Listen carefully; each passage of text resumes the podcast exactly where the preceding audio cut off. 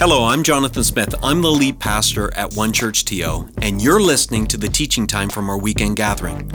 We're an imperfect community of over 70 nationalities and five generations who are attempting to follow and shine Jesus in the greater Toronto area. Our vision, it's so simple. We want to help people from all walks of life know God, love people, and in turn, impact our city for good. We've designed these weekends to be meaningful, challenging, and encouraging, and I hope that's what you get from listening. Well, what a great way to start a brand new series. Thank you, Natalie. Uh, this series is called People Get Ready. Get ready. Uh, get ready for what? Your future.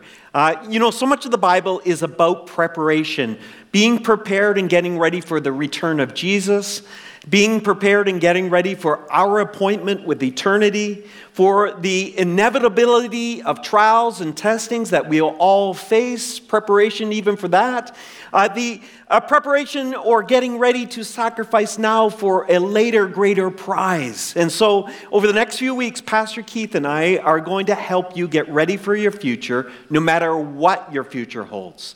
Now, I, I was quite excited. I'm so excited about this series because, as Pastor Matt mentioned at the top of our gathering, this is the last series of 2020, and it's the last series of our year long Jesus Project, uh, the, the, uh, uh, focused on the Gospel of Luke. We spent one year in the Gospel of Luke, and actually on Saturday, I was sitting at my kitchen table going over my notes for this weekend, and it just hit me uh, like a ton of bricks as I just thought about it was in November 2018, two years ago, that Pastor Keith and I first began to plan the Jesus Project series. And I can't believe we, we had no idea what 2020 was going to be like. No idea. But look at the applicability of Scripture, the relevancy of Scripture. It's amazing how the Gospel of Luke could have been written for a COVID 19 season, even though we didn't know it was going to happen. It's amazing how the Holy Spirit led us towards this, but also just how applicable each of the series have been over the course of this year. I'm kind of sad to see it come to an end, but what a great moment, and I hope even as you've looked over your shoulder over 2020 and you see the Gospel of Luke front and center, I hope your confidence in Scripture is growing. And I hope that your confidence in Jesus, even as a result of being with us today, will be deeper and stronger than ever before. So, uh, because this is the first message in the last series of 2020, I'm going to read a little bit at the beginning of the Gospel of Luke and a little bit at the end of the Gospel of Luke. So, if you have your Jesus Project book or you have your Bible, turn to Luke chapter 1. Let's read. It says this. Luke starts out and he says, Many people have set out to write accounts about the events that have been fulfilled among us. They used eyewitness reports circulating among us from the early disciples. Having carefully investigated everything from the beginning, I also have decided to write an accurate account for you, most honorable Theophilus, so you can be certain of the truth of everything that you were taught. Luke starts his gospel out by by trying to uh, assert the reliability of Scripture. You can trust its accuracy, he's saying. Then in the 24th chapter of Luke, starting in verse 13, he writes, That same day, two of Jesus' followers were, waiting, uh, were walking to the village of Emmaus, seven miles from Jerusalem. And the story says Jesus appears to them. He's been risen from the grave and he's walking alongside them. They don't recognize him. And he asks them, because they're visibly sad, he says, What's wrong? What's going on? And so here's how they respond Jesus, the man from Nazareth, they said, he was a prophet who did powerful miracles. He was a mighty teacher in the eyes of God and all the people. But our leading priests and other religious leaders handed him over to be condemned to death, and they crucified him. We had hoped he was a Messiah who had come to rescue Israel. Then some of the women were at this tomb and they came back with an amazing report that his body was gone. Then Jesus said to them, You foolish people, you find it so hard to believe all the prophets wrote in the scriptures? Wasn't it clearly predicted that the Messiah would have to suffer all these things before entering his glory? Then Jesus took them through the writings of Moses, and that's an important part. Took him through the writings of Moses. Uh, sorry, lost my place here. And all the prophets, explaining from all the scriptures the things concerning him. They said to each other, Didn't our hearts burn within us as he talked with us on the road and explained the scriptures to us? So Luke starts off by describing the reliability of Scripture, why you can trust it, why it's accurate, and he ends off the teaching by explaining the key, the linchpin to the power of Scripture and what it means. So I, I want to talk to you a little bit about Scripture and how you read it and how you understand it, because it's critically important if you're going to grow deep roots in Jesus and if you're going to be able to endure whatever the future brings. So, you know, if you've been a part of One Church TO for any length of time, you, you know that this is not a book. The Bible's not a book. Uh, it's better described as a library. It's a library of 66 different ancient documents. Uh, the first written in about 1400 BC. The last, uh, well, there's some debate 68, 67 AD by the Apostle Paul, or as late as 90 AD uh, maybe the book of Revelation. There's some debate over when that happened. But basically, about a 1500 year span that these documents were put together. What connects them? What connects them? You know, when you think about that, 1,500 years, multiple authors, written in three different languages, uh, using many different literary devices from prophetic literature and poetic literature and history and letters, all this accumulation of documents, but there's something common and something that connects them all. Now, why should that matter to you? Because what connects these 66 books is actually what connects each of us. What connects these 66 books is what connects you and I to eternity. What connects these books are actually what connects us to the confidence that we can find in this COVID 19 season a deep rooted confidence. But if I'm going to talk about Scripture, I want to acknowledge that it's not always easy for people, this book. this book is not always easy, and if you ask the average Torontonian, and maybe some of you watching or that are here today, maybe you'd have maybe you'd admit that you might say, well, there's some good things in this, but many Torontonians say, well, there's good things in it, but there's some wrong things in it too. Some would question the historical reliability of Scripture, especially the New Testament portion. And I'll, I'll get into why. And many, many tr- struggle with the Bible because they find parts of it culturally regressive, maybe primitive, maybe even oppressive. How, how do you handle those things? How do you deal with those things? I want to be clear about our relationship with this book. See, I grew up in the Protestant stream, evangelicals, and we, we have a, traditionally a high view of Scripture. So we believe in just the authority of Scripture and, and that, that, that it's God breathed and inspired. Uh, here's what is the danger, though, sometimes. That, that's very good. That's very good. But sometimes what we do is, and I've seen this over the years 28 years of pastoring, I've seen this, where people go beyond elevating Scripture to venerating Scripture. I've met people that love this more than you could see evidence of them actually loving Jesus. I've met people that love the Bible, studied the Bible, but were not loving to people. And we got to be very clear about what the goal is and what God has done when he, when he gave us Scripture, these books that illuminate God to us and explain and help us understand who He is. We need to understand that we don't worship a book here. We don't worship a book, we worship Jesus. God didn't give us scripture so that we'd fall in love with scripture. He gave us scripture so we'd fall in love with God. he gave us scripture so that we would love people better. So if you're a student of the word and it's not help it, it's not made you a more loving person, a kinder person, a more patient person, a gentle, a person with self-control, a person that's uh, uh, loving and peaceful, uh, you need this teaching because you might be reading scripture wrong. This is really important. How you interact with this book is critical to how deeply you grow in your relationship with God. What connects these books is Jesus. See, Jesus is what holds the Bible together. Oh, 66 books over 1,500 years. How could there be continuity? What's the cumulative message over that 1,500 year span? Jesus. Jesus is what holds the Bible together.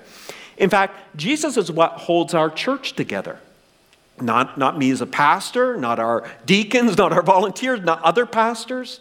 Hey, listen, uh, all of us are not that important. Now, you're important, I'm important, we're all important. But the church is not hinging on us, it's Jesus that holds the church together. He holds the Bible together, He holds the church together, and if you'll let Him, friend, Jesus will hold you together. You know, jump into the chat room and, and, and just give an amen to that if you have experienced moments where you know it was Jesus holding you together.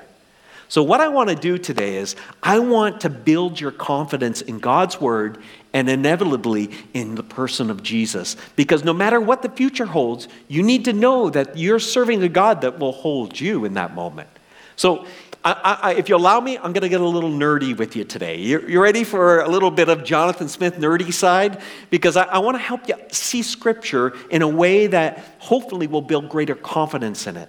And the first thing I want you to know is this that you can trust the Bible historically. You can trust the Bible historically. Now, why is that even a question?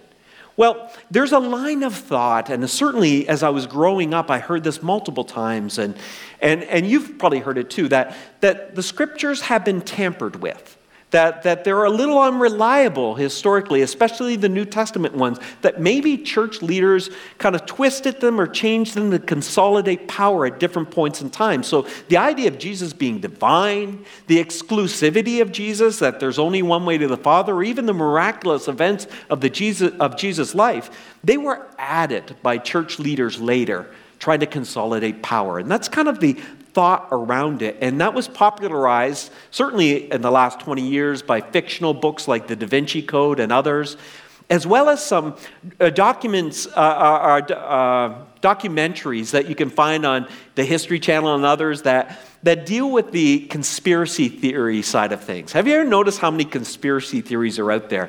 And I know this, and jump in the chat room and tell me if, if you're one of those type of people. There are certain types of people, they love conspiracies, right? They love that. Here, here's the problem as a pastor that sometimes I have to interact with often is I, I call it clickbait theology. So many people get tied up in YouTube videos and, and conspiracies and other things, and, and they develop a theology based on some poor hermeneutics, and hermeneutics is the study of Scripture, and, and, poor theology, but they begin to, because it's sensationalized, they love the sensational. And if you know anything about Pastor Keith or myself, or even Pastor Keith's predecessor, Stuart Mulligan, or anyone on our pastoral staff, we're, we're not into clickbait theology. We're not into sensationalizing things. We want to give you the meat and potatoes that'll grow you and help you to become that authentic follower of Jesus that is actively learning to live like Jesus. So, in the gospel accounts, I want to help you understand that you can have confidence in its history. And I'm going to give you two examples for one. First off, the, the, the, New Testament was written too early to be a myth or a legend or even to have been tampered with. The Gospel of Luke, where we've been for this last year, was written only 30 years after Jesus died. So when Luke was writing the account of Jesus' life, he had firsthand eyewitnesses to interview. He, he, they, he heard what they said about Jesus, what they saw, what they heard Jesus teach, and he recorded it down. In fact, even earlier than that would have been the Apostle Paul. The Apostle Paul wrote about 15 to 20 years after Jesus had, had died. And in, in 1 Corinthians chapter 15, Paul says this He says, He, being Jesus, after he'd been risen from the grave, was seen by more than 500 of his followers at one time, most of whom are still alive. So Paul's writing this in a document that was circulated widely during his day and time. If, if it hadn't been true, there were people that could have denied it. Think of it this way there were thousands of people still alive when Paul was writing, when Luke was writing, who were both pro and con Jesus, who would have been able to say, Yeah, well, the guy was crucified. I, I saw that. And, and many, many people would say they saw him risen from the grave. So it was written quite early in the span of Jesus. If all these things had not happened, if Jesus had not been crucified, if, if he hadn't appeared to people in his risen state, if there hadn't been an empty tomb, those public documents would have been discredited in the first century, and they would have, Christianity would never have caught on fire. That's, that's a compelling reason in itself. But I, I find the second reason even more compelling about the authenticity of Scripture and why you can trust its, its history. And the second reason is simply this the documents, especially in the New Testament, they're just too controversial not to be true. I mean, the theory is this that the church leaders, some 80 years maybe or 100 years after Jesus had walked this earth, they doctored the text. So you can't really know what Jesus was like or what he really did. And I, I keep thinking, like, if I was. If I was in that first century, if I was an early church leader and I was trying to rewrite the text, would I write it the way it is? Really? Would I have Jesus in the Garden of Gethsemane saying to the Father in heaven, Can I not do this? I, I don't want to go through with this. Would I have Jesus on the cross saying, My God, my God, why have you forsaken me? Uh, would I have written that the first witnesses of Jesus being risen from the grave were all women? In a season in an ancient culture where women's testimonies were inadmissible in court because of their low social status? Of course not. I'd have men having encountered Jesus for the first time to bring credibility to the message. Would I, and then you read the book of Acts and further, and you see all the heroes of the early church, the apostles, and on every single page, they look foolish half the time. They, they, they make so many mistakes. They're slow of heart. Uh, they're, sometimes they look terrible. Sometimes they even look like jerks. Like, would, would I have written the account that way? No, I, I wouldn't have. The only reason all of these things may have been included in Scripture is because they really happened. They really happened. So I want you to trust in the historicity of Scripture, that, that it was written too early and it's too controversial not to be true. And these are the litmus tests, it's the most scrutinized literature in the entire world. And read some good historians around it, and you'll see you can trust the text. The second thing I want you to see is that you can trust the Bible historically, but you can also trust the Bible culturally. You can trust it culturally. And what I mean by this is some people they wouldn't struggle with the historicity of scripture, but they struggle when they think of the Bible about its cultural relevance. They think some of the teaching in it seems oppressive, seems regressive to modern ears, maybe something better left behind, a little primitive in nature. So, how do you respond to that? Well, are there parts of the Bible that bother you? I want you to think of whatever part of the Bible might bother you. I'm going to give you a way to handle any portion of Scripture that is controversial, offensive in nature, or might be a barrier to your faith and growing in your faith. I'm going to give you a way to handle any of those scriptures, uh, any of those portions, or any of those teachings. And it goes like this if you can think of whatever that portion might be, here's the first way you can handle the hard to, hard, hard to handle portions of the Bible. You need to first please consider that perhaps the text isn't teaching what you think it's teaching. It may not even be teaching what you think it's teaching. Remember those two followers of Jesus on the road to Emmaus? They're upset, they're sad. Why? Because they think the Bible teaches something that it doesn't. They're convinced that the Bible was teaching something that it didn't. And they're so upset, and it took Jesus coming their way and explaining Scripture differently to them until they, the lights came on and they realized it wasn't teaching at all what we thought. So you need to be patient with some of the text because maybe it's not teaching what you think. I was thinking about when I was a young adult. I remember reading through, I decided I'm going to read through the Bible. And I started in the book of Genesis. And you know, I got to tell you, it bothered me a lot. And what bothered me in the book of Genesis so much was the, the treatment of women. Uh, there's two major themes in Genesis when it comes to women, and one of them is polygamy. And this is the practice of a man marrying many wives. They have many wives. And the other is uh, primogeniture, which is the practice of the firstborn male gets the entire inheritance. I'm a middle child, so that means my brother Peter would have gotten everything, everything. And then your siblings would be indentured to you. Uh, you'd be reliant on their benevolence. And women, They, they could get nothing. They could get nothing. And then to compound this in this kind of patriarchal society that was very patriarchal, the, the heroes of Genesis, Abraham, Isaac, and Jacob, they're pretty terrible to women. They had many wives, which clearly put the man in the seat of power. Uh, not only did they have many wives, they bought and sold wives. uh, there were bride prices on the bride uh, on wives. So you can understand when people read portions of the Bible and they read things like this, they're going like, "This is terrible. This is repressive. This is offensive." What do you do? How do you handle pieces like that? Well, as theologians will point out to you, you can't just take one sliver of scripture or one sliver of a story without extrapolating it over the entire narrative to understand how it fits. And what I mean by that is, if you follow and you keep reading in the, in the Old Testament, you begin to realize that polygamy wreaks havoc on every generation. It's incredibly destructive, and the Bible illuminates that. It shows how destructive it is. And then you see, as you read scripture, that God is consistently subverting a primogeniture, preferring the younger to the older. Have you ever noticed that? That it's always Abel, not Cain. It's always Isaac, not Ishmael. It's always Jacob, not Esau. See, this is really important. What's happening here? is God is subverting the patriarchal institutions.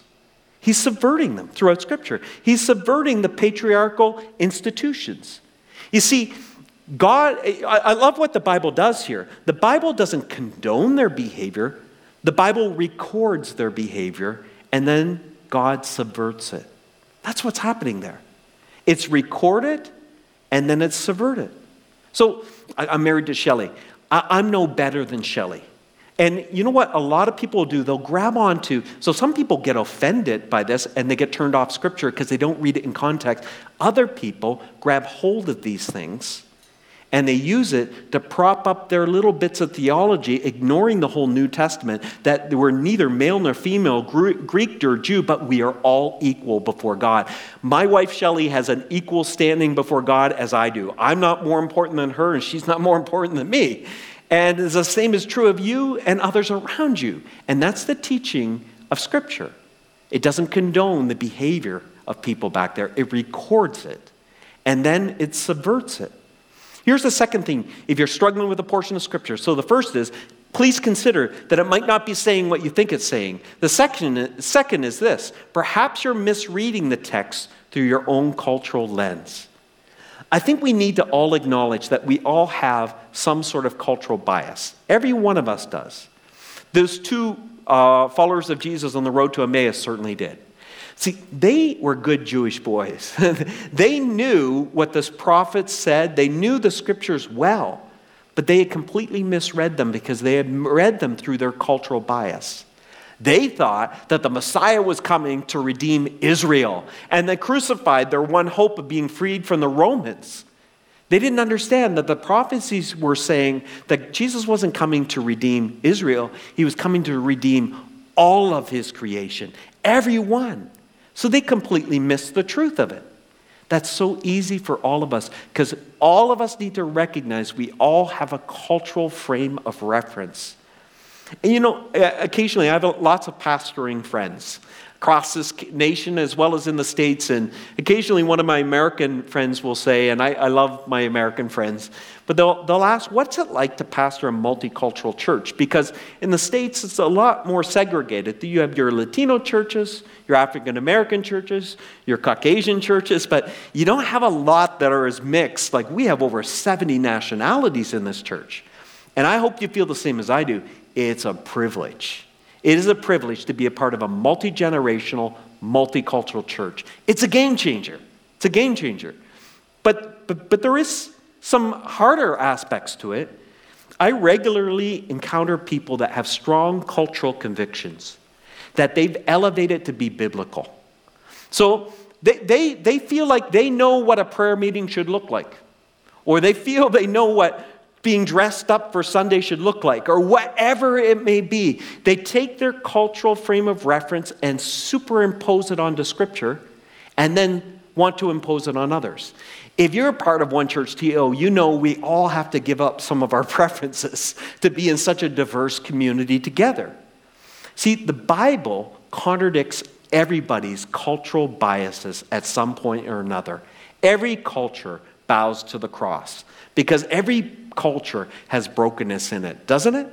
I mean, I, I, said this in the first gathering. It accidentally came out of my mouth, but, but I hope you, you're hearing me. If you read the Bible, and if the Bible doesn't rub you the wrong way, I don't think you're reading it right.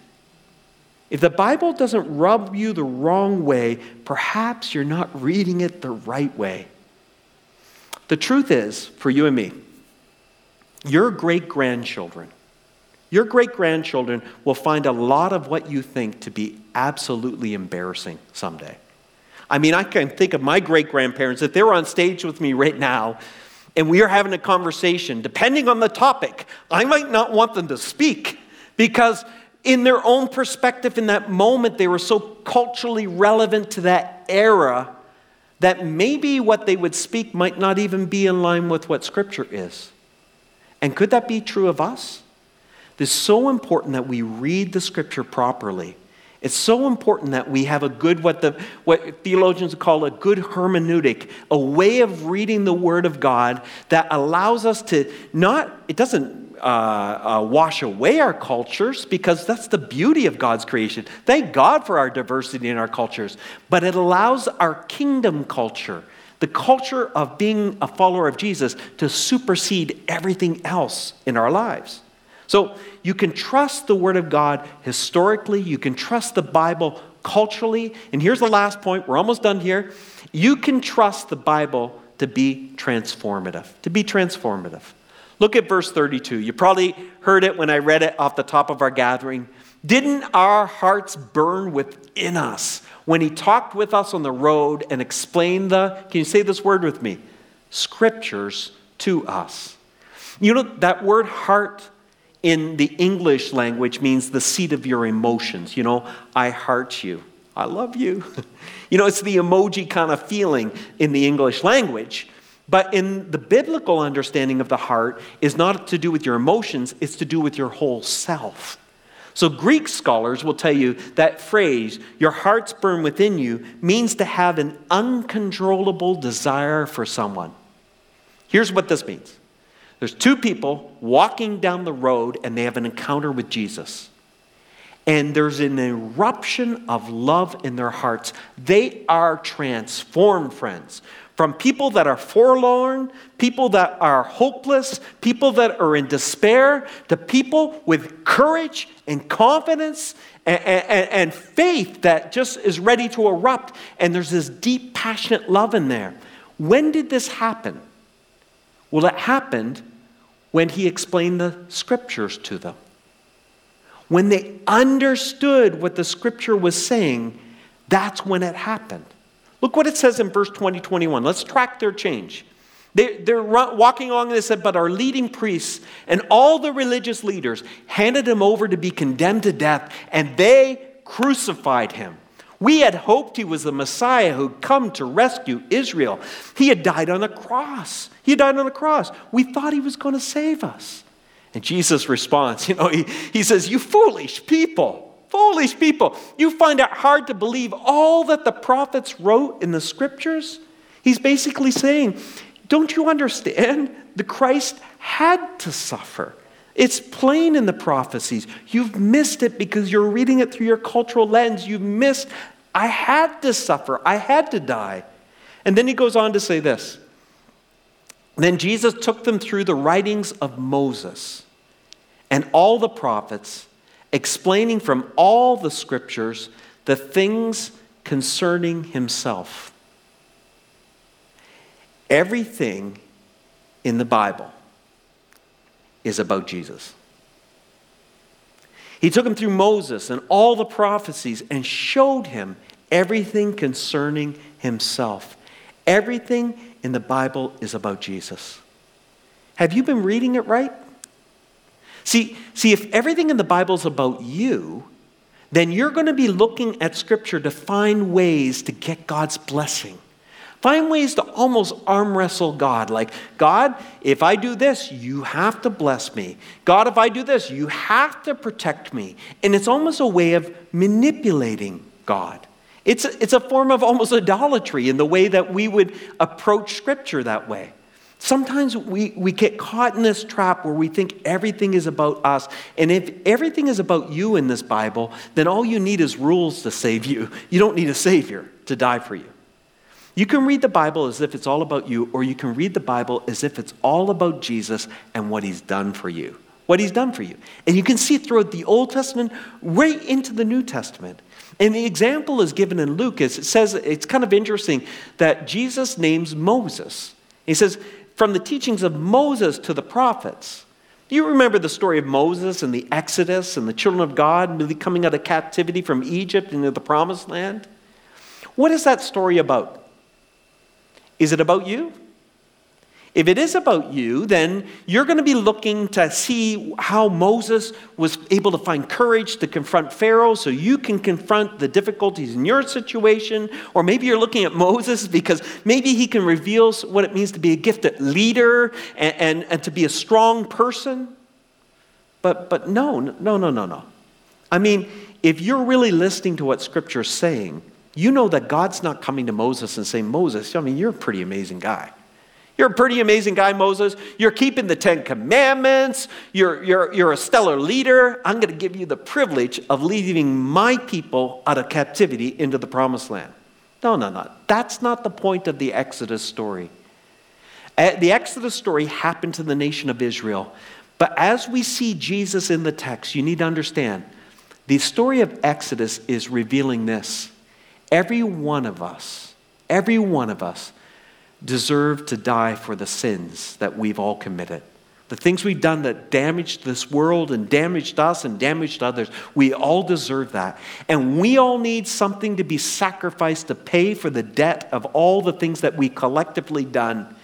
And in the Exodus story, there's a lamb that was slain, and the blood was put on the doorpost, and as long as you were under it, you were saved. And the story of Jesus is this He is the Lamb of God who took away the sins of this world. And as we turn to Him, His sacrifice is applied to our lives and we are saved. He is the second Moses leading us out of captivity into a place of freedom. See, in that whole narrative, He's the water in the desert, He's the manna, the bread of life in that desert. He's the altar, He's the light, He's the prophet, He's the priest, He's the king. Everything is about Jesus. So, what would it look like to read Scripture? And our first question wouldn't be, How do I get something out of this? What would it look like to read Scripture and say, Where's Jesus in this? And then, how does it apply to me? What would it look like to put Jesus first as we look in God's Word and then ask how it applies to us? And the Holy Spirit has a way of illuminating it to us. Listen, in January of this year, uh, this next year, I guess, 2021, Pastor Keith and I are already working on a series. And it's a series that's really going to focus on intimacy with God, closeness with God. How do you get closer to God?